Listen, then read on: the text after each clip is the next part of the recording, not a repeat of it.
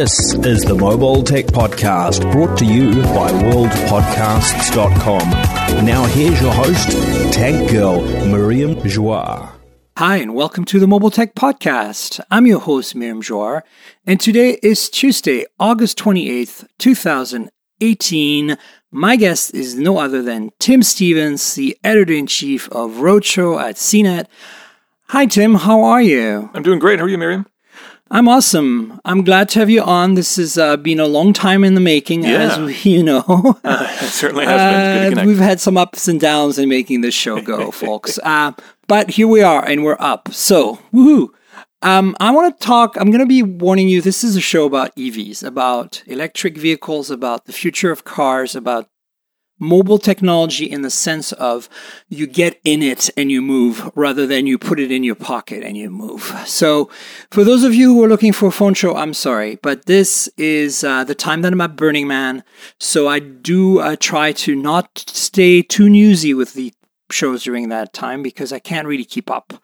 So, Tim and I are going to talk about EVs. And Tim, I want to start with the latest news, I think, in EVs, which is the Model 3 Performance Edition that uh, a few weeks ago started getting some. Uh, some reviews. Uh, the journalists got their hands on them. I know very few people have taken delivery. Um, and as you know, I, I, I mean, you do know, but the listeners might not know. But I do have a Model 3 myself. It's the rear wheel drive premium long range. Uh, so the fully loaded, basically starter edition Model 3. And I've had it for about a month and a half, and I've got about 2,000 miles on it. And I've got some seat time and some thoughts and feedback that I can give. I, I did a show with Michael Fisher, you know, um, uh, Mr. Mobile. You've met him before, I'm sure. Tim? yeah, yep. Yeah, so you know, he uh, and I had a little discussion when I initially got my Model Three, and how I was still like in the in the kind of like smitten phase. I mean, I'm still I'm I'm still smitten. I'll be honest. I'm glad I made the decision. It's a phenomenal vehicle, especially for long distance travel. Um, But you're past the honeymoon now. yeah, I mean, I think I have a little more objective perspectives now, and we were just talking about this before the show started. But I want to get your take on on the on the three performance. You've read it. You you haven't. I don't think you've driven it, right? No, I sadly haven't had a chance to drive it. I was actually on vacation the week that uh, that dropped, so uh, sadly I missed my chance. It, go, go figure Tesla would drop it uh, when I take my one vacation of the year. Thanks a lot. But uh, unfortunately, I haven't had a chance to drive it. But yes, I've been eagerly reading everyone's um, everyone's impressions of the car. And I'm sure you've talked to folks on your team and outside your team that have had some good seat time with the vehicle and have probably given you some pretty solid feedback. So, what, what's your take? I mean, is it what we were expecting? Um, I seem to see a lot more positivity around that car than the original Model 3 reviews. Yeah, I mean it's it's there's definitely reason for positivity. It's it's a better handler. They've lowered it a little bit and tweaked the suspension. They've got some better tires on there too, which is nice to see. And of course, all-wheel drive is nice and a lot more power. You know, uh, 450 horsepower is um, that's that's a lot. So it's definitely a very quick car, and certainly. You know, when a lot of um, automotive journalists get behind a car, we tend to be performance enthusiasts. So, adding that much more power and that much more handling and everything else to a car it's probably going to make our ears perk up a little bit more. So I think that's part, at least, of the reason that you've seen uh, some some more positive reception to this car. And the addition of track mode too, I think, is interesting. That you can actually take this car to the track and for a little while anyway, uh, go out and lap around, have some fun with it. Um, but there's definitely some reason for skepticism too, and I think the main reason for skepticism is that with the Model Three, you know, this was launched as being this this ultimate thirty five thousand dollar electric car that that Tesla was kind of building their company around. And now, even though we knew that they weren't going to launch with that cheap Model 3, but instead of actually moving closer to the cheaper Model 3, they're actually moving further away and moving up to an even more expensive version of the Model 3. And there's still no talk of exactly when that cheaper 35 grand Model 3 will uh, be out there. And some people are even questioning whether it'll ever actually be launched. I think it will be. Um, and but I agree with you. There is that specter of the of the base model. Um, here's a few things as a Model 3 owner and as somebody who's obviously following this very closely. I think some of the okay, it's actually a comment and a, and a question to you. Um, I I feel like maybe some of the positivity is that the timing of the launch of the three performance, at least the availability for media, is related to a lot of the timing of the fact that Tesla is finally delivering these cars in quantity and has finally, I think, achieved a big milestone there. And I think that also the fact that uh, there was this uh, this quarterly investor call, right? Where uh, I think Elon was a little better behaved for once. Yeah, which And, was uh, uh, really, really pleasant. You know, on his last call, he was um, very insulting and dismissive to to people who were questioning of him, and and was very, you know, seemed to be going out of his way to take as many softball questions as he could be. But in this call, he was actually apologetic, and that was that was pretty shocking to see, um, and, and frankly, it really encouraging because over the past month, you know, he's had some really terrible tweets to be perfectly Oh my god, blatantly I honest. agree. I agree. Um, and so to be dialing that down, to be reeling that in a bit is uh, is a good thing. I think he may have realized that he was not doing his legacy uh, any services with those tweets. No, I agree, and I think that that that was much needed. I mean, Yeah. you know, I think uh, I, I, I some of the things he says are on. It's it's like it's oh god, like some people are just you need some people need to stay off Twitter uh, more. Yeah, Um, yeah. I mean, I'm not saying get off completely, but like stay off a little bit. Uh, take a break. Um, but look, I think. Do you think so? Do you think that affects it? Like, do you think that maybe the it's because look, I'll be honest with you. I've, I've with a regular Model Three owner, and as a you know somebody who, granted, hasn't driven as many cars as you have. I've never driven a Ferrari. I don't know. But I've driven Porsches and I've mm-hmm. driven other performance cars, and I can say for sure that the Model 3, as I have it, rear wheel drive with the suspension, and the larger 8, well, not the largest, but the larger 19 inch tires, mm-hmm. is a hell of a handler. And I agree that it's undertired in the sense that I'm a performance enthusiast, but it's also properly tired for, you know, the everyday use and most importantly, the ability to, deal with typical West Coast climate, which is very rarely going to see snow, right? Right, But and yep. every now and then we'll see rain. So I think I would. I don't. What I'm saying is I don't think I would unless I lived in San Diego. I don't think I would drive my. I would change the tires on my Model Three to summer tires or Mm-hmm. to high ultra high performance summer. So I think there are some compromises in in the way the shoes that the the normal Model Three is wearing. But I think that overall, I'm really impressed with the way this car drives. I'm really impressed, particularly with the steering. Um, and and I'm sure the performance version is better, but I'm like, how much better can it really be? I mean, acceleration, obviously, I know because I've been in a P100D in Ludicrous, so I know. Mhm. But that's kind of what I'm wondering. I'm wondering if the if the the reviews we're reading are slightly colored by the fact that people are the media is a little has kind of ushered a sigh of relief from the fact that we're finally getting to a place with the Model 3 a lot of the obstacles have been over over you know are, are over with other than as, as you said the base model do you think there's something there Uh, I definitely think that um, yeah, the reaction is it's honestly pretty pretty split in the automotive industry. There are, or, or the journalism side, I should say, um, there are a lot of folks who are still very skeptical of Tesla and the fact that they'll uh, even be able to survive another year. You know, there are a lot of folks on this side of the fence who believe that Tesla is kind of a dead company walking. They're, they're just kind of stringing together pretty much day by day at this point. But but ultimately, you know, there's so much um, excitement around what Elon Musk does and what Tesla does.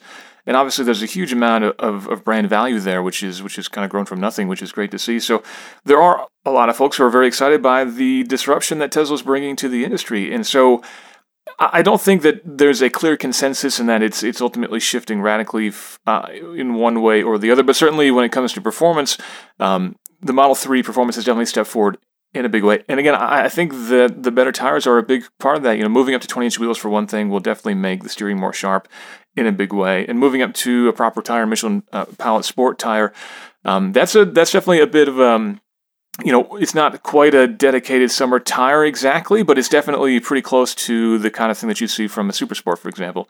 Uh, and so that will make a huge difference in terms of the handling of the car. oh for sure yeah, yeah. And, and so that's a big part of it. But you know, the the rear wheel drive Model Three, the base car, which which I spent quite a bit of time in as well. Um, you know, I'd put that on par with something like a BMW 3 Series, something like that in terms of engagement. Not you know an M3 by any means. no Um, of course But, but it is it's definitely a fun and engaging car to drive, and of course it's got that torque, which is the most fun thing of all the Teslas and every EV really. Even you know a base EV like like the Kia Soul that we have, that's a very low power car, but still it's got amazing throttle response and.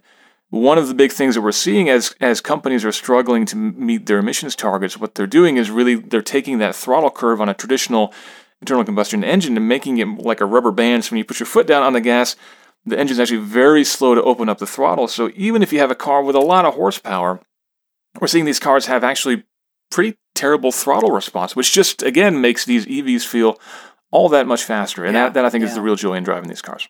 Actually, I, if I have actually one piece of feedback to Tesla from my car is that I feel that it's sometimes a little rubbery that way, at least in the very beginning of the R, of the RPM range, and I think it's traction control, right? I mean, I think that they are purposely modulating traction. I believe somebody quoted somewhere that Elon doesn't ever want to hear the tires squeal, so.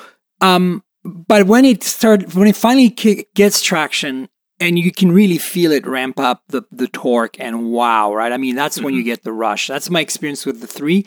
What i find interesting though is that as a rear wheel drive car it grips and and you know it catches that traction so much better than any, any of the other electric cars i've driven uh, that are non teslas because they're most of them are front wheel drive.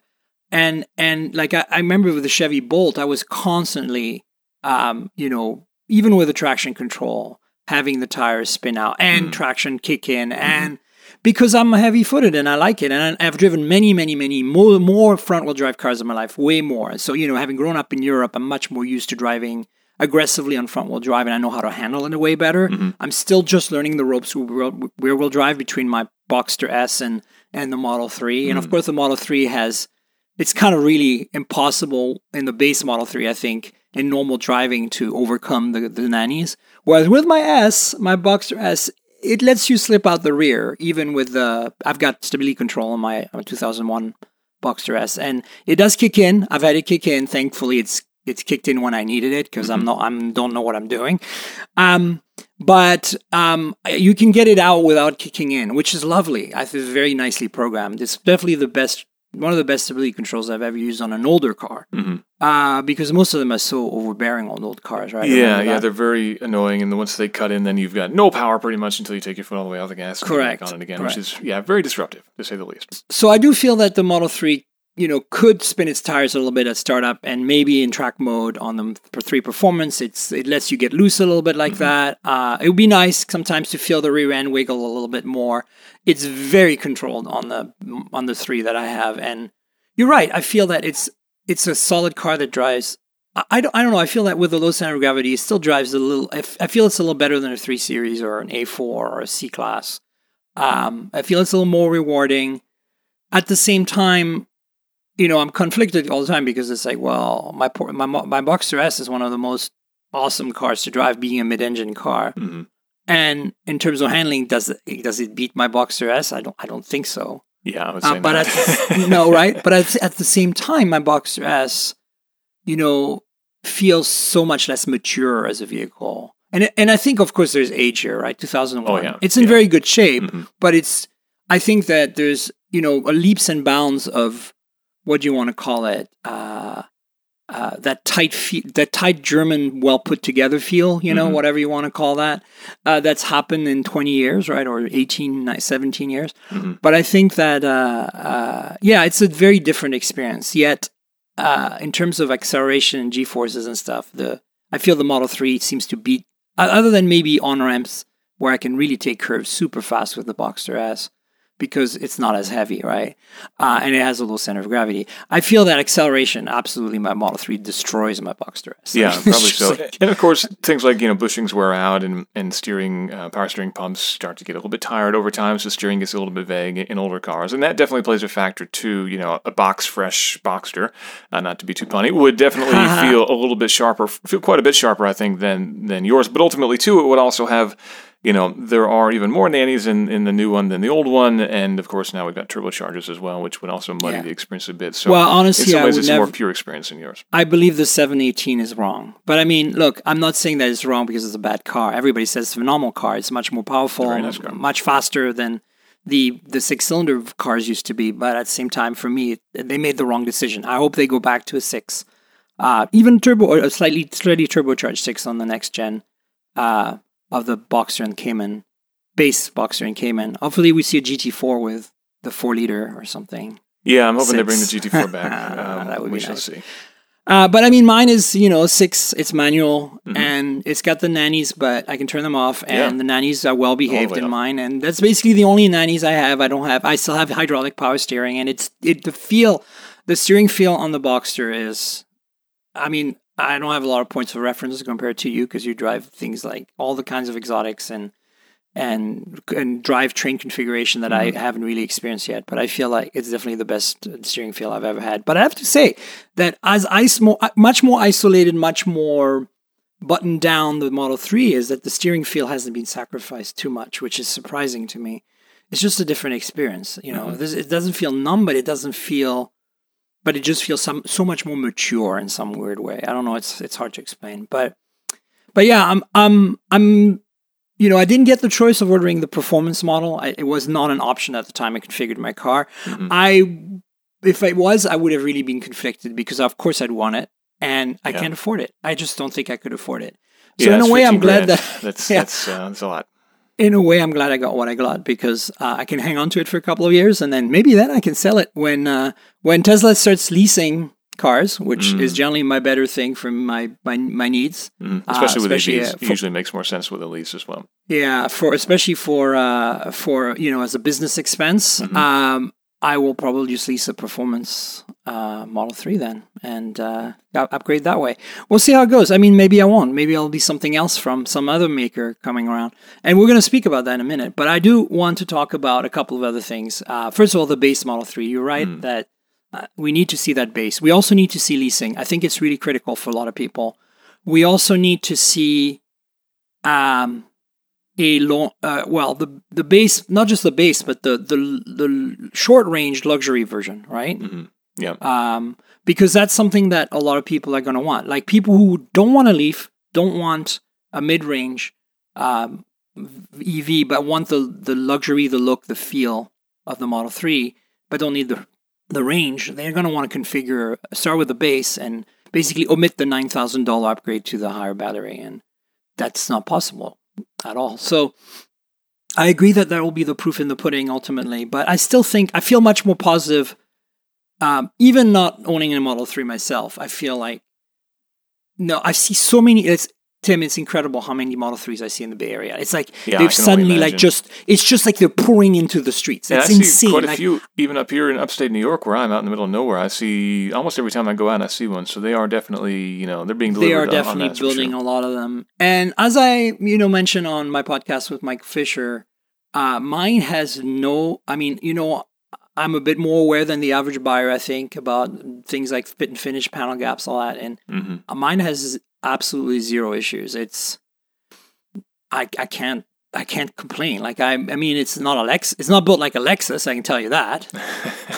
but it's uh, not built like a it's not built like a Dodge. I hate to say that to people, but um it feels it feels like the panel gaps and all the fit the, the general build quality is, is tops. Uh, they definitely put some quality control in there. I'm definitely curious how the first batch of performance cards shape up reliability wise because those were the ones that were built in the tent. I think they're still building those out in a tent. And frankly, if I were buying a tent, I know. sixty-four thousand dollar plus car, uh, you know, I, I appreciate the fact that they're trying to be innovative and disrupt the manufacturing process too. But I sure as hell wouldn't want my sixty-five grand car to have been built in an open air environment. Um, that that would definitely give me pause for buying buying that much car for that much money.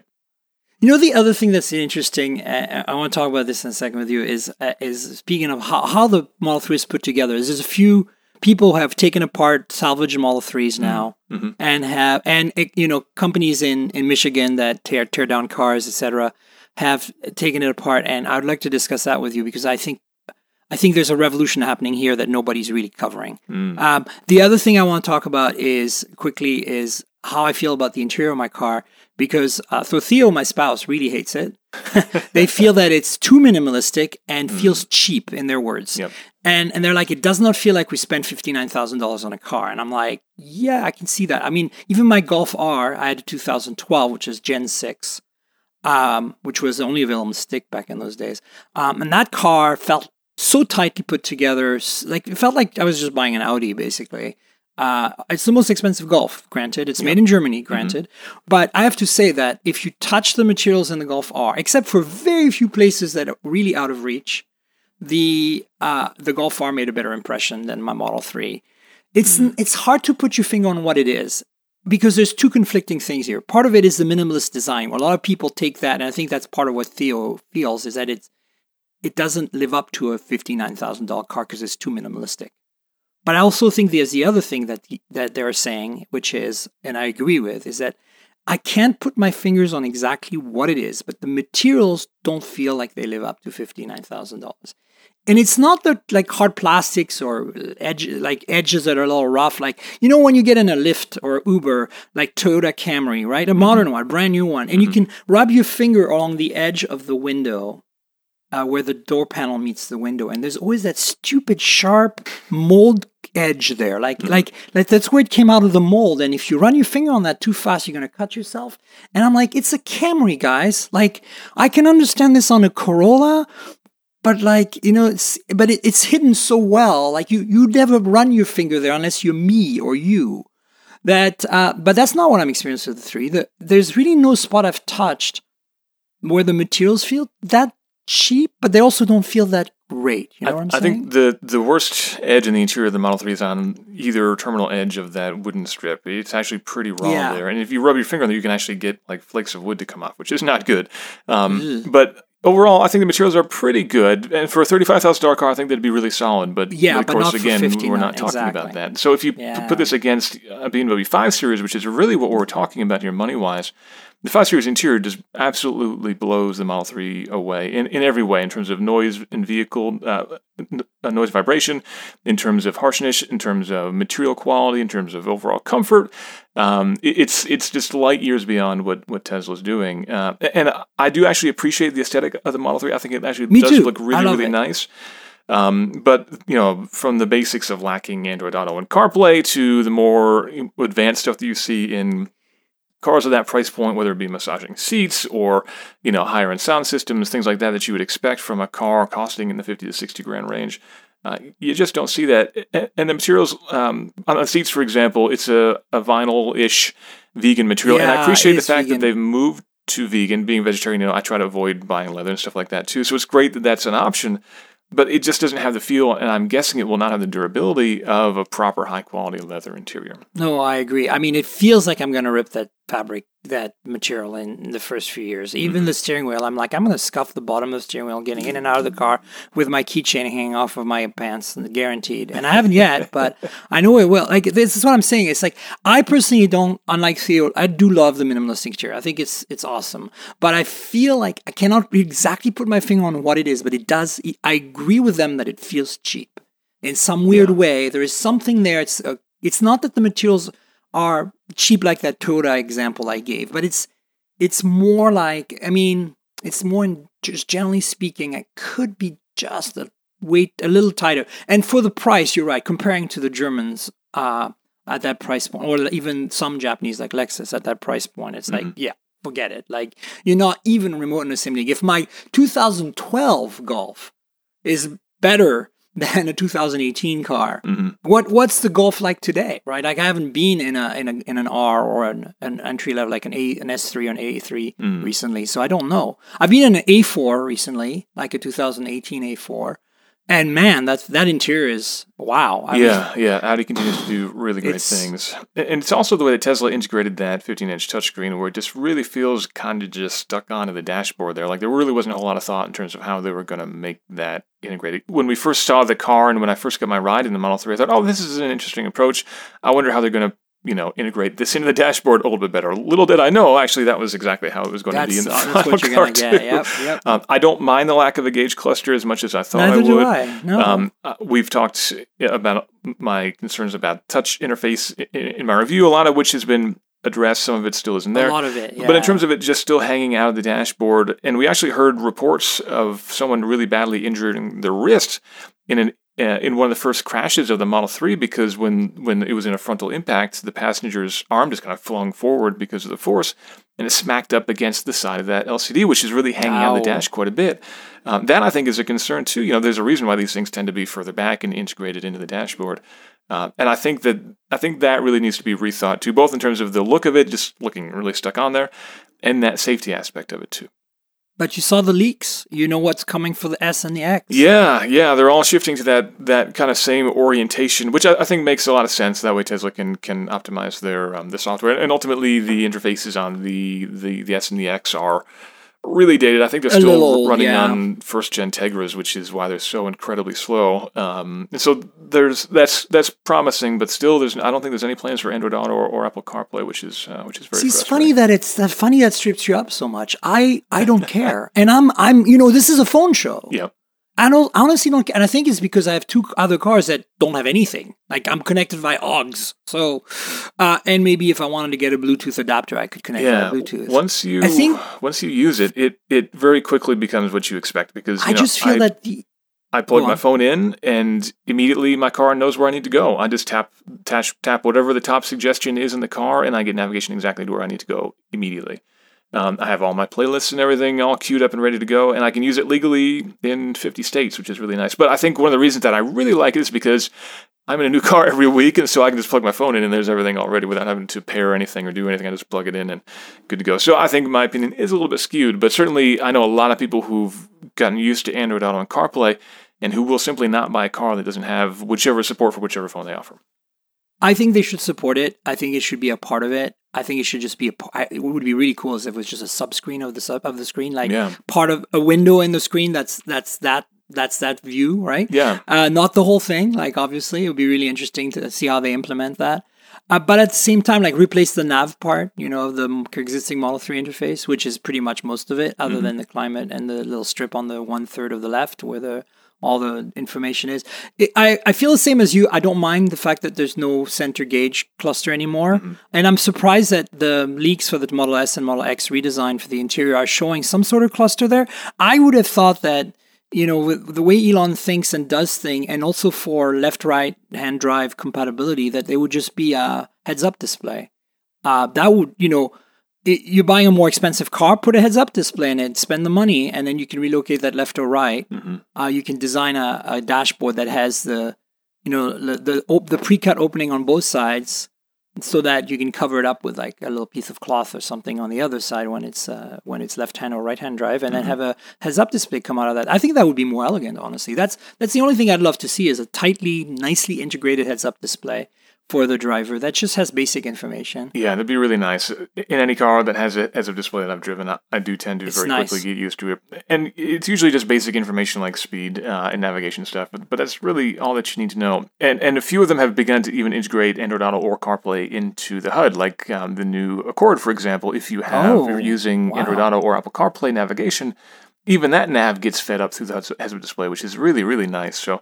Yeah, that I think you know that's a feature that we see in a lot of cars. And again, the Accord, we're not talking about some crazy luxury car.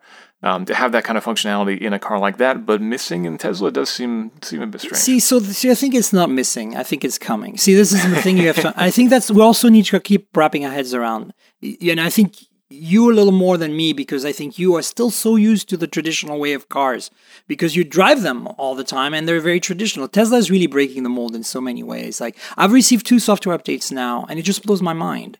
It it's it's it's it's an I think it's a shift in paradigm. Uh, being able to update significantly the vehicle's behavior. Like, you know, the, the behavior of the autopilot when you reviewed it versus the behavior of the autopilot now. I'm not talking about its tracking, its trackability, like its ability to drive. I'm talking about its ability to to interface with the u- with the user, right? right? Yep. Uh, I think it's it's radically better. And um, what I expect, I when I read your review, I was like scratching my head and like I'm like, I hope they fix this before I get my car, and they did. But I think that Android CarPlay and Auto can be added anytime, and I think it's not a priority. In the same way as right now, it's not a priority for them to add things like support. Like you know, right now the USB support is very limited. You can plug in a flash drive uh, or a hard drive or something that has mass storage, uh, but you cannot plug like it doesn't recognize your Android phone right? Like the content Right, of it yeah. via USB. I don't even think it recognizes the content of an iPhone via USB. So like iPod playback compatibility doesn't exist. Now, for a lot of people, that's what they're used to, right? Like, there's all these different tiers of people that are used to something, right? There's people who are used to AUX. There's people used to Bluetooth audio. There are people used to USB audio on Android or iOS, and those are two different interfaces. There are people who are used to just sticking a thumb drive in their car and like updating it every few weeks. And then there's people who used to CarPlay and Android Auto. And I think those other people, I don't think there's any other people. I think there's very few people who listen to whatever maybe oh, there's the XM radio people, lots of those. Yeah. Um, but you know, uh, do, does do people use a CD drive anymore? I don't think so. There's none on the Model Three anyway. No. Do people use the FM radio much these days? I prob I don't know. Probably some a lot of people are. I mean, worldwide, probably a lot of people are. But I don't know about the U.S. Mhm. Um, so the reality is, I'm finding that with the entertainment system, and this is actually a mobile tech show. So like, you can- let's talk a little bit more about that. I think I love how fast and fluid and flawless the the experience is. It's it's the closest thing that I've used to like an iPad. Basically, it's not quite as good as an iPad Pro, but it's definitely as good as a regular iPad. Um, Yeah, in terms of reaction, it's it's miles better than the what's still in the S and the X. Um, it, it's it's got kind of bare bones functionality, but it definitely does just about everything that you would expect from a modern infotainment system. My couple minor quibbles: voice recognition only works if you have a data connection. Um, that's Yeah, that's a pain. little bit unfortunate. And again, Yeah. um, be, not being able to interface with even to do to support any of the third party app interfaces like Spotify's or or that kind of thing, so you can control your phone's media through the infotainment system. That's a little bit frustrating as well. Um, so if you happen to use the the apps that they provide, that's great. If you don't happen to use those apps, then you're stuck going with A2DP pairing or something like that. Uh, to get your media Correct. on, and that, and that is Right. a little bit frustrating for me as well. But the way that they integrate navigation and the way that they will auto route you to superchargers, I think is really nice. Um, we've seen some other improvements even on that. Jaguar, for example, on the I-Pace, will actually take into account the topography of your route and and your driving habits and even the weather to to Yeah, calculate your range. So that's even taking that to the next step. But Tesla was really, I think, the first to to to make navigation EV routing smart, and it still it still is quite good. Yeah, and that's I think why they want you to use that instead of your phone Sure. right now because and, and I, I think that but that shouldn't be the only option. Maybe the Tesla app should over Android Auto right, or, or CarPlay work and and you wouldn't have to use the so I think options are going to come. I, I would really be surprised if we don't get uh, Android Auto and CarPlay within a year or two.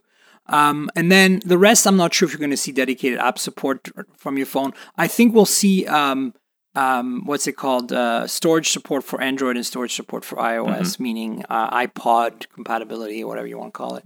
Um, that will happen as soon as well at some point. What I'm mostly bummed about is there's no 3.5 millimeter input, and the reason for that is I have a portable XM radio that sometimes I like to use because sometimes I'm in the middle of nowhere. I've been in a few times now in the Tesla where I had no signal at all, so I couldn't stream internet radio on the built-in apps that they have. And I had, of course, my phone with A2DP, which lots of music on my phone was fine. But I was kind of like, it'd be nice to listen to, uh, you know, uh, First Wave 33 right now. And I, I, I'm not going to do it through an FM modulator. I'm sorry. Like, it's, there's a built-in FM modulator in my XM radio. It's, it's there, but it's terrible. It's horrible. Like all Slightly better than one of those cassette adapters that we used to have to use back in Oh the day. yeah, yeah. And so I'm like, I'm like, so I'm actually looking at ways to retrofit 3.5 millimeter right now. And the way I'm looking at what I'm looking at are creating uh, using a Raspberry Pi to create a shout, shoutcast server, Wow. um, so that I can stream live audio from a 3.5 millimeter headphone jack onto the internet, and then have that appear as a station wow. in Slacker um, or TuneIn, right? TuneIn would Mhm. support it. If I typed an IP address, it would work. So you know, like crazy, right? Um, and uh, and then I'm looking at um, and of course because the Raspberry, if I plug, if I you know, if I connect because you can connect the car to a Wi-Fi network, so I could have the Raspberry Pi create a Wi-Fi network, connect to it, type in the IP address of the Raspberry Pi, and stream Shoutcast. Uh, and then it would stream basically whatever comes into the th- the 3.5 millimeter input on the Raspberry Pi. But then I would lose all the connectivity features, like as you said, voice control, because I'm not connected to the internet at that point anymore. So I would have my phone tether the, the Raspberry Pi, and the Raspberry Pi as a, act as a bridge and provide the internet that way. Right? That that's kind of what I'm looking at doing software wise. The other thing I'm looking that's a little crazier is how to emulate mass storage over USB to basically create a gigantic file that the mass storage system on the car sees. And it mm-hmm. would work with any car. But basically, they see like the maximum file size that you can do with FAT32, which I think is four gigs. Mm-hmm. A four gig file, and it starts playing it. And I Just create a, a looped reading from it? buffer, and I keep writing to it, Hmm. and I keep kind of uh, coming from the audio uh, from the 3.5 millimeter input on the Raspberry Pi, and so I'm looking at doing that uh, because I actually think that building a little dongle that does what I just described to emulate mass storage USB, but with a 3.5 millimeter headphone jack on it, would be a killer little Chinese Amazon product. If anybody's listening out there and wants to create that, uh, uh, and wants to maybe start a startup to do that with me, I'll do it because that would be crazy. That would be awesome. I'm sure you'd sell Uh, tens of those things. I So mean, think- think- amazing profits. Yeah. Think about it, right? I mean, once you unwrap your head about what it's doing, it would solve so many problems on so many cars. Hmm. Um, and you could even add Bluetooth to it eventually, and add to, to uh, boot, uh, A2DP compatibility. After, of course, when the file ends, which would be hours and hours of listening, you'd have to you just hit play again on that file Yep. because I mean, eventually it would stop. Mm. But I mean, I think it'd be a pretty good stopgap for a lot of people that want high quality audio without having to and and have a car that's kind of like maybe from the last uh, 10, 10 15 years a lot of cars support mass storage so Mhm. anyway so that's my my only gripe is is is i love i love the navigation system i don't like the fact that the voice commands don't work offline and i especially don't like the fact that i can't say turn on the windshield wipers Mm, like yeah, that- why that can't I'm i do sure basic stuff like that like i mean that's got to be trivial for them to implement right? I'm sure that's coming, but uh, I again man, yeah I, I really don't. I don't want to be doing that. I would much no, rather but I'll be be reaching honest down with and you, twisting Tim, that I didn't control. think I wanted to do Mhm. that, but now that I've used the voice nav on the Tesla and it's so good, I'm like, sometimes it might just be easier to push the, the right clicky thing on the steering wheel and talk to it for some functionality. Like, I mean, I'm not going to turn on high beams and stuff. I'm, wipers probably not a good example, but Mm. um, there are some things that would be nice to be able to do. Open the glove box.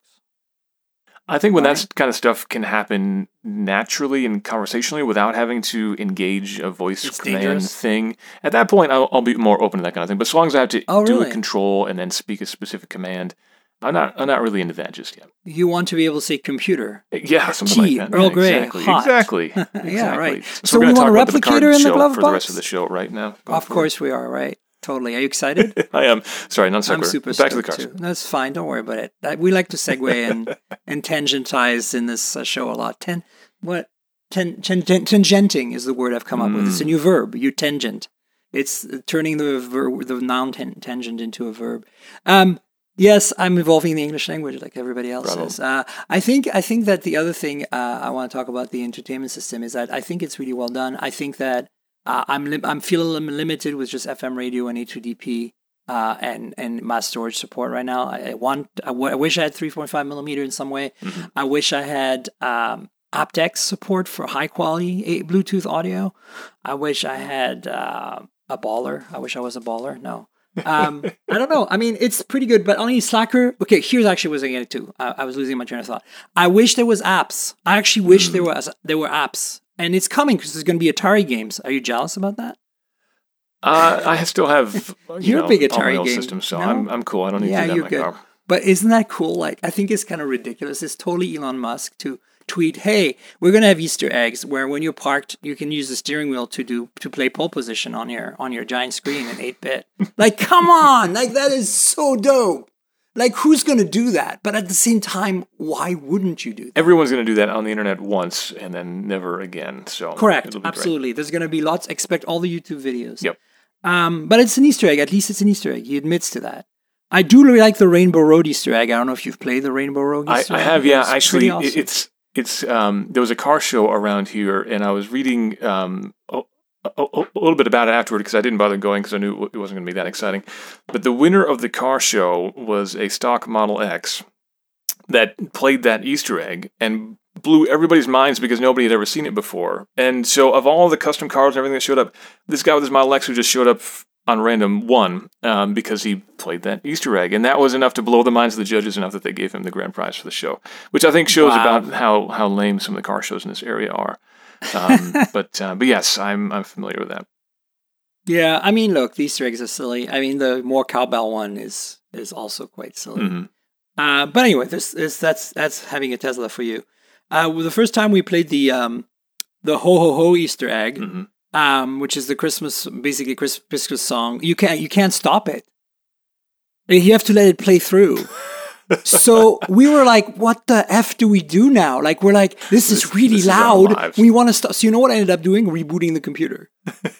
you know, clicking the two wheels, Yeah. two controls on the wheels and restarting it. That, that shut it up. Hmm. But man, oh, and speaking of which, I've had to do that a couple of times now. I've had it crash on me. Uh, not in the last two versions of the firmware, but the Mm-hmm. firmware that I originally had on the car, which was, I guess, early July firmware. Uh, it sometimes I'd park the car and get back in the car, and the screen wouldn't turn on. The car would work. I could put it in drive Mm-hmm. or reverse, but I had nothing on the screen. It was blank.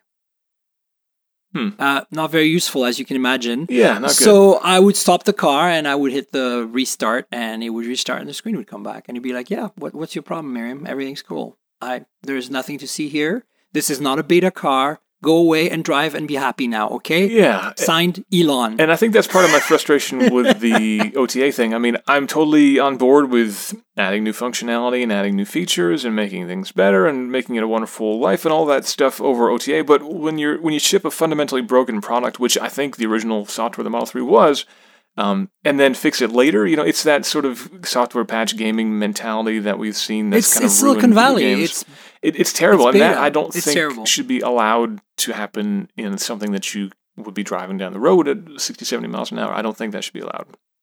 I agree, and that that is Theo is very mad about that. Should be. I, I just just shrug and say, you know, Silicon Valley beta. I'm used to it with Gmail. Uh, I'm joking, but it's kind of look. I agree with you. This is a problem because this is not Gmail. This is lives, right? Lives are at stake here. yeah. Um, I have to agree. I have to say though that all the beta-ness that I've experienced has not been around the car's behavior. So I want to be that very clear about that. That's the thing that worries me the most is that there's some behavior in the car that is in beta, right? Um, so far it's all been about user interface and user interaction, and it's not been critical user interaction. So I, I mean, you'd like, to, I'd like, you probably will argue that to me that coming back in the car, closing the door, and having the screen not turn on is critical user interaction. Yes, but it's not at a critical phase of driving. I'm not driving at that point.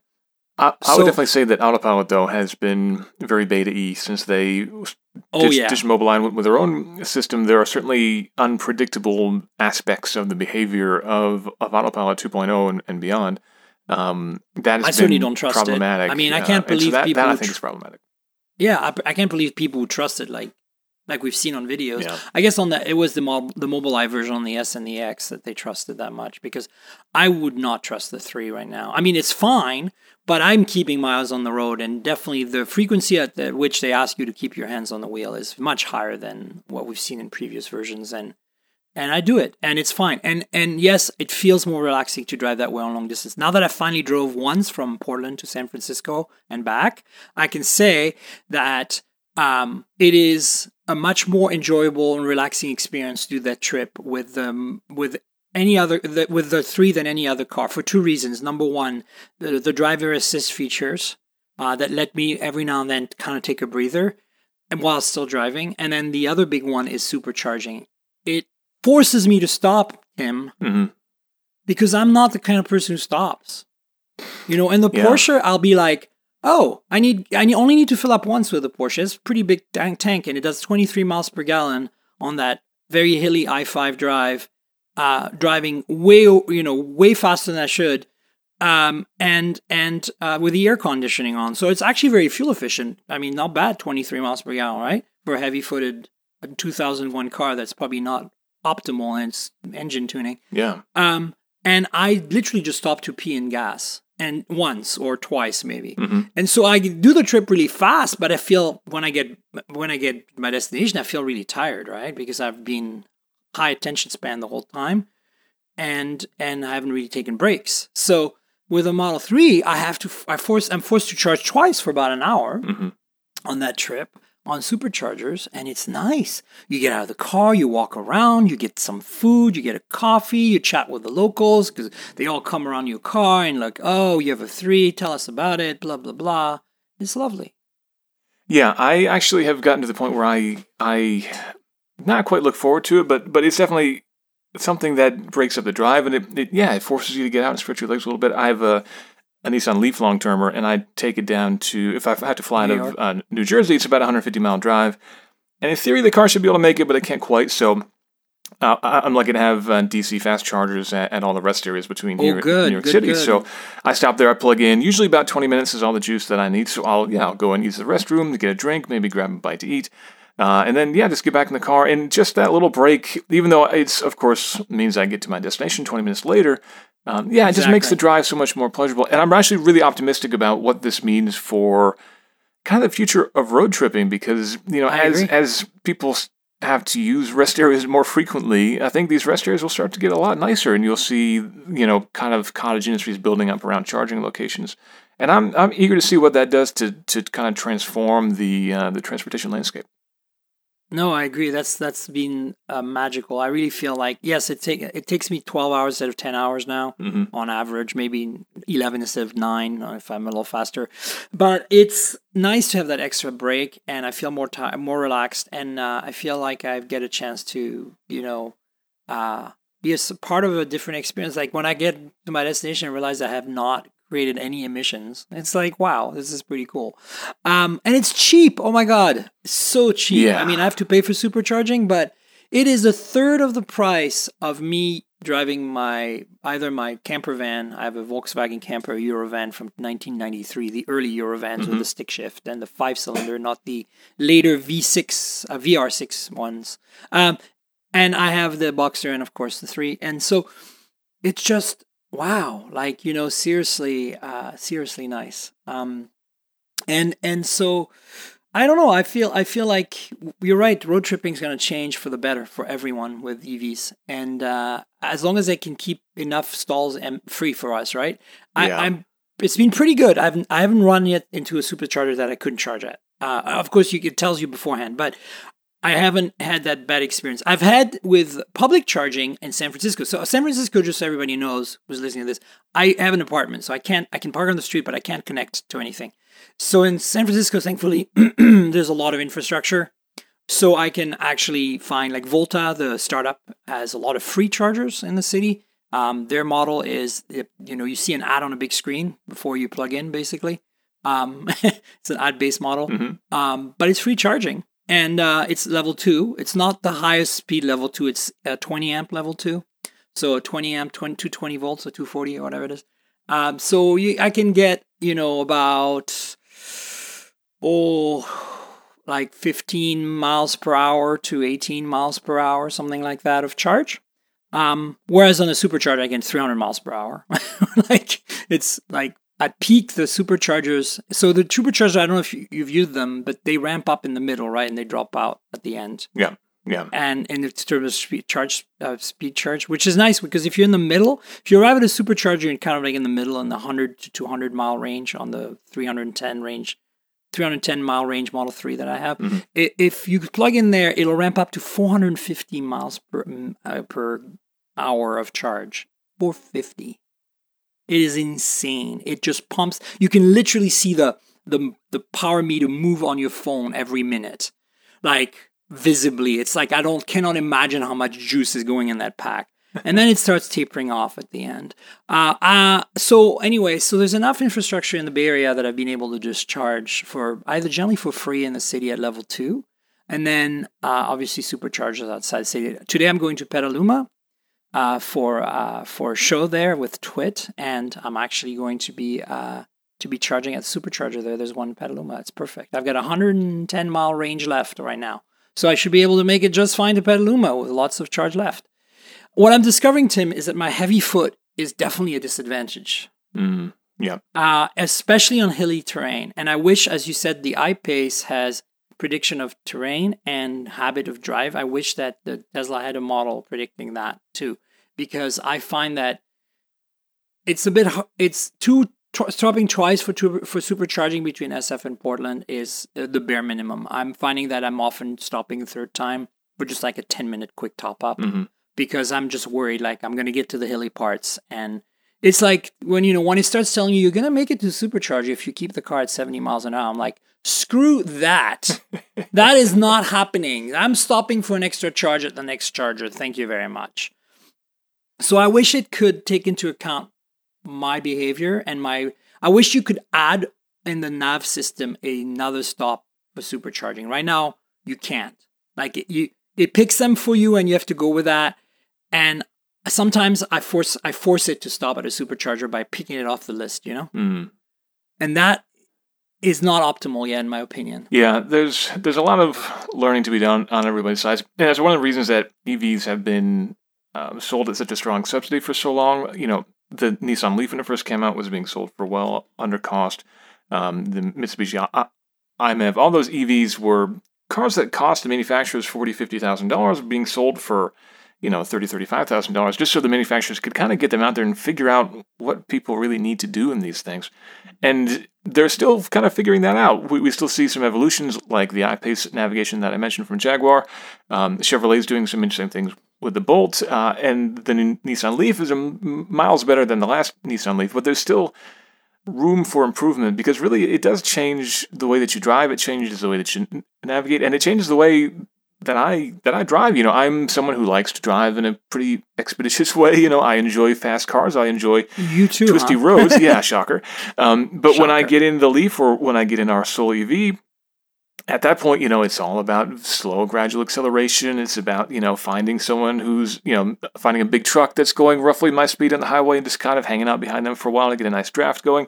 Uh, it becomes a very different style game, but I still enjoy it because it's you know now it's it's me being a little bit more strategic about how I drive. It's me having to think a little bit more. And honestly, that kind of makes the the more boring drives more interesting. Uh, I still like to get out in a fun car and have fun, obviously. Um, but if I'm just commuting, if I'm just doing a simple drive, now it adds a little bit of challenge of me trying to make my car and my drive as efficient as possible, which is kind of fun in, in its own way. I agree, but do you feel that if you had a, a Tesla of some sort, you wouldn't care with the range? Yeah, I definitely think so. I mean, once you get to a given amount of range, when it's way outside of your, you know, a couple days worth of commuting or whatever, at that point, yeah, I know that I have enough cushion at that point, forget about it. I'll just do whatever I want to do to have fun. Yeah, because I don't. I only, honestly, I don't care, and that's the beauty of this car is that I I can care if I want to, Mm-hmm. and I have sometimes driven like a grandma just to see the difference. Uh-huh. And wow, what a difference it makes! This is what Yeah. I'm learning. It's like if you have a heavy foot with an EV, folks, do not trust what you see on the dashboard because you're going to be really screwed. I mean, my Model S, uh, my Model Three, sorry, tells me you know when I need to charge, like way before anything. I've never had any issues, but I'm just saying, like you think you're using one mile of range of range per one mile of travel, that is BS. Because also you have temperatures to worry about. The the Model 3 will cool the interior even of the car to keep the computers somewhat cooled down. Uh, on a very hot day in Portland, when it's it's been 90s uh, a lot this summer, and when I was there, when I picked my my my car was delivered there because I have registered there, and it was so hot, I would lose two or three miles per hour being parked because it was so hot. It was insane. Yeah, and, And- and, and And at night, I lose nothing almost. It's perfect because it's down in the 60s again. but once you get down into really low temperatures, at that point it, it gets even worse. Um, the the Teslas will be less affected than some other EVs because their batteries are thermally managed. But the Leaf, for example, has uh, a battery that's not thermally managed, so basically it's kind of hanging out Oh, there the in the new wind. one? Yeah, so I far they have a new pack coming next one. year, but the current pack is still not thermally managed. So I drove, um, you know, it's rated for 161 miles. I drove it from New York City home when I first got it. It was in the you know 15 degrees Fahrenheit range, so you know Ooh. below freezing. Um, and I was probably getting on the order of 70 to 80 miles per charge on the highway, and that's you know half of what you would expect. Um, now that it's warmer, it's great. You know, I'm easily getting 160 miles and even more. Um, but but temperature extremes on either side will definitely wreak havoc. And again, that's something that we kind of need our navigation systems to, to factor in. So what's interesting is that because I'm in the Bay Area and it's always 60 degrees, right, all the time, Mm-hmm. especially in the summer, like it does, does it's perfect weather. Um, it never gets hot, never gets cold. I mean, it gets windy, but that's it. Uh, I can I lose very little charge for climate for for basically uh, keeping the battery at bay, uh, happy. And so it's good because I don't have a place to charge at my home. So I actually uh, keep my charge much better here, which suits my, you know, the fact that I live in an apartment. And then in Portland, I have a house, so I plug in, and so I've, I, I'm plug, I'm eventually going to get a, a Tesla, a dedicated Tesla charger, and a day, I- I've got a 200 amp service, so I can easily put like a, a 100 amp line to my driveway, and uh, so that I can have like a 60 amp, uh, you know, Tesla charger, and can accommodate any Tesla up to the Model X even at full charge, full speed. Uh, not supercharged, of course, but level two. And uh, I will do that eventually. But right now, honestly, I don't need it. And what I found is this, Tim. Is this is what's blowing my mind about the 310 mile of the Model 3. And I think of high high range cars. Mm-hmm. Uh, EVs is that I can pretty much since I don't commute to work every day, I'm, I work at home mostly. It's I just run errands. I maybe drive 10, 20 miles a day at most. Um, maybe five miles even sometimes. And I find that just keeping it plugged in 100, on a 110 volt 16 amp outlet, um, when I'm back in my driveway, basically, I recoup that stuff usually in overnight. Like I don't, I don't fully charge a car ever, mm. but I recoup it. And then if I do want to fully charge the car, it turns out that there's adapters in that came with my Tesla, and I have a dryer plug that I can plug into that actually is right like I have a, a, washer dryer that's right on next to my driveway. Basically, mm. I just have to keep the door open, run the cord out, and I charge at a pretty good 30 miles per hour, which is pretty awesome. Mm. It's like 50 amp at 240 volts. So um, I use I usually when I go on on a road trip, I fully charge it with the faster charger mode. Like I just leave it plugged in for a few hours with the door open and. Uh, it works just fine. And then otherwise, I have an outlet outside, and I just plug in 110 volts 16 amp, 120, 16, whatever it is. And uh, I'm surprised that if you don't commute, or at least if you have chargers on each end of your commute, you can actually do fine with a normal outlet. That's what surprises me. It is very slow. It's four or five miles per hour of charge, but it recoups what I use. Yeah, and that again really starts to make you rethink again what it's like to live with an EV, and that's part of the big change that I'm optimistic to see how it all shakes out because it's basically like having a gas station in your gas garage or your home. driveway, yeah, and maybe it's got exactly. a really small hose and it just sort of trickles in the gas.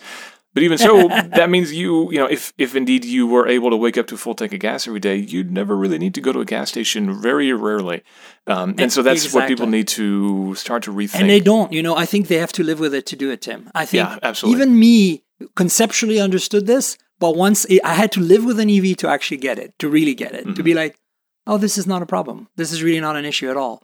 I mean, having a longer range EV helps. Definitely. Um, I want to speak about the Leaf a little more because I have never driven the new Leaf. I've sat in it. Um, um, but you know, how much better is it? The old Leaf was. I drove it once and it was like, oh, uh, worse than a Prius. Uh, it just felt horrible to drive. It just mm-hmm. wasn't a driver's car. And I, I get it. I, I, just find I just find it weird because Nissan has given us a GTR that they made a car that was so mad. It was so generic. It was the most most mad of mad experience. And I think maybe they were modeling the early, you know, the early Priuses were very mad to drive because they hadn't perfected the the hybrid drive system mm. yet. Uh, and you, I think the current test, the current uh, sorry, the current uh, um, Priuses are pretty nice to drive, better than they ever were because I feel that they've mastered the hybrid system, right? Yeah, it, it was always a, a, difficulty in the Prius braking because it was it did such a poor job of of switching you between the regenerative braking and the physical braking that there was always this really long kind of mushy vague throw of the brakes, and it was really hard to actually stop that car uh, in a clean way, as anyone who's ever ridden in the backseat of an Uber or Lyft who's driving a Prius can probably attest with a bit of nausea. I certainly uh, have that issue myself. Um, w- with the new Leaf, it definitely drives better. Um, it's still not an engaging car to drive by any means. It definitely has, you know, the torque and the acceleration of an EV, which makes it a little bit more fun than a comparably powered gasoline car would be. But the big thing, the big change that they made in the drivability is by really changing the regenerative nature of the braking and really trying to get you to use what they call one pedal braking or e braking, um, which is where you enable a new mode where the regen goes really, really high to the point where you can be tooling down the road at 60 miles an hour, lift your foot off the gas, and brake the car in a fairly short distance to the point where you can be driving in traffic or driving uh, down a city street and really never need to touch the brake once you figure things out. It'll bring the car to a complete stop and hold it at a complete stop, even on a hill, so that you can then take away again. Again, never touching the brake, always using regen, maximizing your range, making sure that your brake pads last 100 million miles. Um, and that actually, again, it's not it's not fun in the traditional driver's car kind of sense, but it's fun in giving a new challenge to yourself. Can I get to work without ever touching the brake pedal? Um, and that again makes the driving a little bit more engaging, and that I think makes it makes it a more fun car to drive. I agree, and actually, the one pedal driving, as you were saying, is is something on the Tesla and the three as well. It doesn't come to a complete stop though. It's really interesting, and that actually drives me a little nuts. Is mm-hmm. that it does great regen, great regen. It feels like a car in second gear, which I love. And this is using the standard mode, not the low regen mm-hmm. mode, because I'm a I've got it in standard mode for the regen, I've got it in sport mode for the steering, and I've got it in you know like the normal acceleration, not the chill mode. There's a chill mode, which I have to say, I signed up for Lyft, Tim. Really? Just for shits and giggles. Uh-huh. Yes. And driving in, for Lyft, I find that having it in chill mode is much better for my passengers. Yeah, that makes because sense. of my heavy foot. Um, and and but my point is that I have it in all these more. There's more sportier mode. One of the things I love about the Model Three is that it regens hard and it feels like you're slowing down in second gear, and I love that even more than second gear actually, more like first gear. And then uh, on a stick shift, and then but when it comes to the end of that, it kind of continues rolling. It doesn't actually come to a complete stop, where I think the Leaf does. Yeah, I mean, it does eventually come to a complete stop, but you actually do have to tap the brake pedal at the very end a little bit in most flat terrain driving. But here's what I absolutely love is that you can, if you're on a hill and you haven't, you know, there's a like a hold mode on the Tesla Model 3 mm-hmm. that if you press the brake pedal very hard, it will hold it for you until you hit the accelerator again. And it's not uh, based on, it's not a hill hold in the sense that it's not detecting the hill. It's just doing it no matter what, right? Like if you keep the pedal pressed really hard and you're already stopped and the car's already stopped, it goes into this, this, hill, this hold mode. It says hold on the screen. And though, if before you hit the hold mode, you can actually modulate the throttle so that you can kind of do the rocking back and forth on a hill like you do on a stick shift car if you want, if you're playing with the clutch. mm-hmm. And I love it because it's the only car I've ever driven with two pedals where I can roll backwards mm-hmm. and drive. Mm-hmm. I love that. It feels so real. It feels like a car. It doesn't feel like it's taking over for me, which is what automatics always feel like because of the stupid creep that they do. I hate the creep, Tim, and the Tesla doesn't have it. Yeah, I love that. Most EVs either don't have it or they have an option where you can turn it on or off, uh, which is great. Um, so yeah, good. The, the, creep was just kind of a legacy of, of torque converters and automatic transmissions, and so that it's become kind of a expected piece of functionality is a little bit frustrating. So yeah, to see it dying, I think is uh, I think is good. It's sweet. And so that's another thing that I like. Um, so you're happy with the Leaf? I mean, your your Leaf is a long term review unit, correct? That's right. Yeah, I've had it for six months, I think, just about now. And is it holding up? You're happy with it? Yeah, definitely. Um, it's it's proving to be very practical. It's you know a, a five door hatchback, uh, and I'm finding the the rear hatch to be really remarkably spacious. Uh, I had to move a table recently, and it fit it fit in the back with room to spare, which is kind of amazing. It's it's got a comfortable drive. It's of course very quiet, being an EV. Um, and yeah, I haven't had any quality issues whatsoever on the thing. It's been totally bulletproof. So yeah, I'm other than the, the range issues that we have in temperature extremes, one side or the other. Uh, I'm, I'm yeah, I'm very impressed. So you think it, it definitely drives better than the old one, right? Yeah, it definitely does. Uh, but you know, again, maximum range of 161 miles puts it in kind of this awkward sort of in between place where it's more than kind of the last gen of EVs like the Kia Soul or the i3 or the e-Golf, uh, but less than the Chevy Bolt or indeed pretty much all the Teslas. Um, but Nissan does have a new version of the Leaf coming out next year, which will put it in the 200 mile range. And I believe that will also be thermally managed, so it should be a little bit less uh, susceptible to uh, to temperature um, fluctuations. Something to look forward to yeah. trying out. I'm actually surprised how roomy the Model 3 uh, trunk is. Mm. Uh, I've moved some stuff now, even though it's not a hatch. I was really bummed that it wasn't a hatch when it came out. Like I'm, you know, I'm a hatch person, and mm. I was like, I want a hatch sedan, right? Yeah. Like the Model S, or like the, you know, the Audi A A five Sportback or A seven Sportback, or whatever. And I didn't get that, so I was like, that's a compromise I'm just gonna have to make. Same with a sunroof that doesn't open. Come on. Uh, on a premium model, that should be an option. I, I like the idea that I could have that fresh air vibe, but no. Anyway, so those are two gripes that I just had accepted simply because it's not going to change. And but I'm surprised how much stuff I can put in that trunk. Holy crap balls! It's amazing. I've moved furniture in that thing. Um, and uh, yeah, I mean. Uh, but so I would say like let, we need to wrap up because it's um, it's been over an hour. But I want to kind of get you feel a little bit really quickly about the new the two new shining stars that might give the the the Teslas a run for the, their money coming up is the I-Pace and the Mission E slash Taycan from Porsche. Um, and the I-Pace is Jaguar. So you've driven the I-Pace and the Mission E uh, prototype, so the Taycan prototype. What what are what is your take on those compared to say a Model S, a Model X, or a Model Three, or Well, we'll start with the Porsche because that was a very early prototype, so there's honestly not a whole lot of impressions to take from that. Um, it was pre-production powertrain, pre-production um, the chassis and suspension and everything else. So the ride quality there was was pretty low. But you know, I spent a lot of time, of course, talking with engineers. And what's interesting about that car is they said they want it to be a Porsche, which means you'll be able to take it to a racetrack and do lap after lap after lap, or go on the autobahn and do really high speeds, uh, and have it still be a Porsche effectively. Even with the performance mode and the track mode in the new Model Three. You can still only do three or four laps around Lime Rock Yeah. before it starts to overheat, and Lime Rock is a really, really tiny track, just over a mile.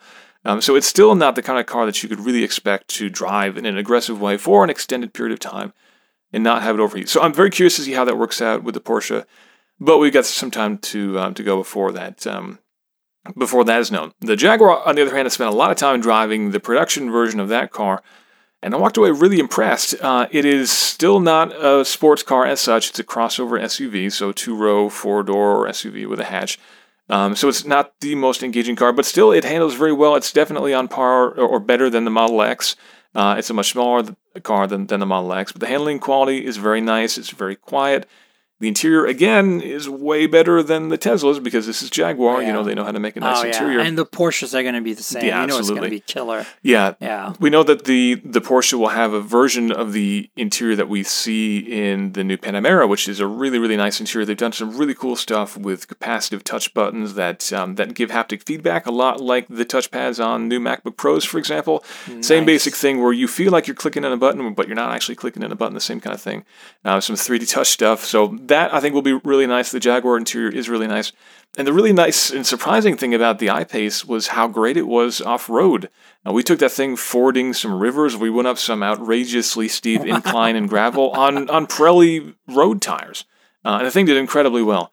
Um, so I think in places where there's inclement weather, uh, where you might have to worry about, um, you know, uh, w- roads flooding in the south in the summertime or dealing with snow up north where I am in the, in the wintertime, um, that could be a really interesting option. Um, but again, the, the drive quality was better than Tesla. The interior quality was miles better, and the performance and price was pretty much on par with uh, a lower level Model X or Model X. So I think potentially it could do pretty well, but the question mark, of course, there is is build quality and, overall quality. Um, Tesla hasn't exactly made records for its own quality, so I- maybe it'll be on par. But you know, JLR traditionally hasn't been known for their quality either. So I'm you're really curious to see how that shakes out. Yeah. I'll, I mean, I'm my big excitement is is what see what Porsche is doing, frankly. Mm-hmm. But I do think that you bring something up that's really interesting. I think that in 20, 30 years from now, we're going to be looking at an entire generation of off-roaders using EVs. Uh, Yeah. like optimized for off-roading, like real hardcore, like what you think of today, like you know these highly modified Jeeps that do Moab. We're going to see this as EVs simply because anything with an EV, right? Right. if you were to build uh, a rock crawler with uh, uh, from using basically a a battery pack from a from a Tesla with the drivetrain of a Tesla, you know, it'd be really interesting to see what you could do off road, right? Right. And you can have all the torque at any speed that you want to. You don't have to worry about any changing differentials or anything like that to get get um, more torque at lower speeds. And I think one of the biggest reasons is we're seeing many, many off road courses and tracks being shut down due to noise regulations. Um, and so electric dirt bikes are actually becoming more and more popular specifically for that reason. But that's just going to continue across all other forms of off roading and, frankly, all forms of racing as well. Um, so I'm pretty excited about that. And imagine being able to apply torque to only the wheel you need, right? I mean, that part of the reason that live axles are so popular is, of course, for suspension reasons, but also for the fact that you know there's always that one wheel spinning that you know uh, you're guaranteed to get some traction on, um, with a, especially with a welded diff or whatever, and or locked diff, as it were. In this case, you can lock it in software. Like you can say, okay, this is the wheel that has traction. Give it to me and all the torque goes out that wheel, and you're rescued from your little rock climbing moment. Um, it'll be really interesting. I'm I'm looking forward to seeing how, uh, in the same way as we've seen, you know, um, EVs obliterate Pikes Peak. At least it started with motorcycles, and then now cars, right? With the Volkswagen uh, uh, uh, Victory recently. Yeah, I think we're yeah we're going to see a revolution in motorsports as well. Um, I'm I'm looking forward to it. I mean, don't get me wrong. I don't want people to listen to this podcast who don't know me to think that you know I'm all EV all the time. But I think that as a tech enthusiast, as also a car enthusiast, I have to admit that it brings in to the table a whole bunch of things. Will you take my Porsche away from me? No, like ever. I will keep a stick shift car in my stable forever as long as I'm allowed to do it, that one that has as few nannies as possible, there's something absolutely raw and amazing about driving that kind of car. In fact, I plan to up to get a newer Porsche manual at some point in the future when I can afford to. Uh, probably a 911. That's like the next logical step for me. Um, and yes, there's no doubt I will because it's it's uh, you can't replicate that experience and on anything else. It's the same as you know driving an old Ferrari or something. I'm sure it's Mm-hmm. It's a unique experience, and and so um, I'm still gung ho about the the good old ICE and you know gas dinosaur drinking vehicles, but I I feel that the future is that's not where it is, and and and I feel that I'm going to be looking back at those with a lot of happy, warm, fuzzy feelings, and and also why I'll want to have one in my stable, right? But I also think that for everyday use and many other uses, I think EVs are going to be very, very interesting to see how they develop. Yeah, absolutely. Um, that being said, there's one thing I really want you to touch on before we wrap up completely, and that's infrastructure. Because we talked a little bit about, you know, my experience with I don't really need more than 110 volt charger for most situations, but when I do this road trip, between two cities, that's part of the reason I got the Model 3 and, and I've got a Tesla and not a Leaf or any other, or even the Bolt, which is a car that I drove, which I really liked. But it's like, I can't do it. I need to charge on these long distances, and nobody else has infrastructure right now, which is, for me, gives me a choice of one, right? Um, how, do you think that's going to change rapidly? I mean, I know Porsche is starting to, uh, t- is talking really loudly and starting to implement a sort of DC fast charging network, at least in Europe. Are we going to see something com- competing? Are we going to see actually in the US some sort of convergence of standards too? Yeah, we definitely will. There's been a split between two fast charging standards, which is um, CCS, which has been more popular in Europe, and the CHAdeMO standard, which has been more popular in Japan. Uh, CHAdeMO has looked like it was going to be taking the lead, but now actually CCS is stepping forward, and I think CCS is going to be the winner. Um, the only advantage that CHAdeMO really had was that it can be a, a dual way uh, transmission of DC current, so your car could power your house, or your house could charge your car. Um, definitely very important in Japan, where they're concerned after the tsunami of having your car be able to power your house for an extreme outage. Um, but CCS has a lot of advantages in that it can do both level 2 and level 3 charging in the same plug, and it's a much smaller plug too, so it's a little bit easier to integrate within a car's design. So CCS seems to be the standard going forward. That's what Volkswagen and Porsche and everybody are using. And as part of the whole Dieselgate settlement, actually, uh, Volkswagen Group was mandated to invest billions into uh, what's being called Electrify America, which is going to be thousands of charging fast chargers in the US. They've just partnered with Walmart to start putting those chargers in the Walmart parking lots, which I think is a really great idea. Um, and we'll see those partnering with more retailers going forward. Um, Tesla's right now got 1,300 uh, stations roughly and about 10,000 superchargers. It's really impressive by, how many there are, actually. Yeah. Electrify America by 2020 wants to have 4,800. Wow. Um, so that's going to be a pretty good start. And again, these will be open for any car that supports CCS, uh, which is which is really good. So I think again, going forward, that will be the standard. And we'll see actually rates uh, of up to 800 volts from these things. That's what Porsche wants wow. to use for its Mission E which would mean you could get 300 and some miles of range in 20 minutes, um, and that's that's really remarkable too. Um, and Porsche is installing those in every one of their of their dealerships as well, so you'll be able to have those there. I think we'll see them at every Volkswagen dealership, and there's those are all over the place too. So it's still going to be, I think, four or five years before we have a really steady, solid number of fast chargers that are available and that are uh, you know, frequent enough that you don't have to worry about one other person stopping there and suddenly ruining your whole road trip. Well, yeah. that's the other thing, right? There's going to be more and more cars, right? So we need to. Not just we need chargers everywhere. We need more of them everywhere. Yeah. so I, I think uh, I'm really hoping and looking forward to when Tesla finally decides that they're going to support uh, an adapter for CCS. Mm-hmm. Right now, they have adapters for everything else, uh, which really is nice because I can plug into any 1772 AC charging station. Uh, but uh, supposedly there was a CCS adapter for X and S, but doesn't work with 3. Um, it was not a Tesla product, but I think it's going to happen. Um, and, you know, certainly Tesla has a vested interest in supercharging, but at the same time, they also have a vested interest in their customers being happy and being able to have the flexibility of charging anywhere. Yeah. Um, because they don't make money on supercharging. I doubt they make money in supercharging, frankly. So, um, yeah. So I'm. It's it's an exciting time we live in, wouldn't you say? Yeah, absolutely. It's um, you know, there are a lot of traditionalists who are kind of down on the whole EV thing, but f- I think, frankly, we're all going to be commuting in like 1,200 horsepower, all wheel drive, outrageously fast machines here in a couple of years. Uh, and none of them will be burning any gasoline. So I think ultimately the performance we're going to see from these cars is 1,200 horsepower, really, Tim? Easily, easily, easily. It's going to be awesome. It's going to be awesome. I love it. They're going to be able to move sideways at two Gs too on the freeway, Yep. right? Like Yep. jump, j- jump between it. Just that's like that that's actually movie. the thing that blows my mind the most about my Model Three, as it is today. Not even a performance model. Is that if I see a hole in traffic, I, it's telepathic. I'm in it. like. F you next whoever you are, you, you're gonna be very few people who are gonna be able to keep up with me. Okay, if I see another Tesla, I generally kind of like think about it twice. But other cars, I mean, the reflex, the throttle response and the reflex, even in a in a Porsche, you'd have to downshift on PDK twice to catch up with me. Yeah. And you'd Yeah. have to be ready to do that. And that's the great thing about EVs. You no downshifting, no no waiting for a throttle body to open or for the car to the ECU to decide it wants to give you enough fuel and forget emissions. Um, yeah, it's it, it definitely changes things on a, a big way. It makes me laugh hysterically in the car several times when I drive. It's just like, wow, what what did I, did you just see what I just did there? That was insane. Oh, he gave me the finger. Oops. that happens too. that happens a lot.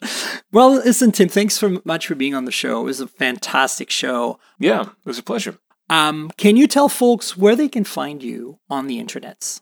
Yeah, so uh, on Twitter, I'm at Tim underscore Stevens, or I'm Tim Stevens on Instagram. Uh, and uh, The Roadshow, you can find us at theroadshow.com. Uh, so lots of reviews of all the latest EVs and news. I know we're going to be learning a lot more about Audi's EV plans in the very near future. Uh, so e-tron, wanna check that out. e-tron. Yeah. Yeah. Well, listen, you guys should absolutely read All Roadshow. It's one of my favorite. I, I would say I split my, my car readership between Jalopnik just for the headlines mostly, and and because the band, damn, they're really killing They're- it on the headlines good. Yep, lately. damn good and and Roadshow, of course, because uh, I get the I get to read Tim's stories, which is great. Thank you very much. Yeah, you're welcome. And thanks for being on the show, by the way. Uh, uh, you guys know where to find me. I'm Tank Girl on Twitter. That's Tank Girl, T N K G R L, like the comic book character without the vowels. Uh, also on tw- on Instagram, Tank Girl. On you can probably find me with that on Facebook, but if not, it's Myriam Joire, spelled out with a Y. Um, my YouTube channel, youtube.com slash Myriam Joire, also spelled out my full name with a Y. Um, remember the your YouTube channel is a complement to the podcast. I have a lot of unboxing videos, like my delivery video for my Model 3 is there. I will link that in the show notes. Uh, you can see what my experience was there. Uh, Tim and I talked about that previously, but I didn't mention it here on the podcast. It was an interesting experience. Um, not what you'd expect, so check it out. And then um, uh, subscribe to the podcast. MobileTechPodcast.com is the URL. We're on Apple Podcasts, which is iTunes. We're on Google Podcasts, Pocket Cast, Overcast, Slacker, Stitcher, TuneIn Radio. I found myself on TuneIn Radio on my Tesla. Nice. Like, yeah, I was like, wow, look at that. I'm there. So there you go. If you have a Tesla and you have TuneIn, you can listen to the podcast without even subscribing. Done. Um, but also want to change, uh, thank our uh, sponsor, Audible. Audible.com is the sponsor for the Mobile Tech Podcast. Uh, there's a link in the show notes, and I will give it to you now. Uh, to uh, subscribe to the their services and help the podcast. Uh, you you know it's uh, definitely a very awesome uh, audiobook platform. Uh, so it's audibletrial.com slash mobile tech. That's audibletrial.com slash mobile tech. If you're commuting or traveling and you can't get your eyes on physical words written out in front of you on a screen or paper, and you need to listen to a book, audio Audible is your audiobook source. Thanks for tuning in, and thanks Tim again for being on the show. Um, I'll be back next week, and we will recap all things IFA. So come back. Cheers, everybody. This has been the Mobile Tech Podcast with Tank Girl, proudly presented by worldpodcasts.com. You can visit us online at mobiletechpodcast.com.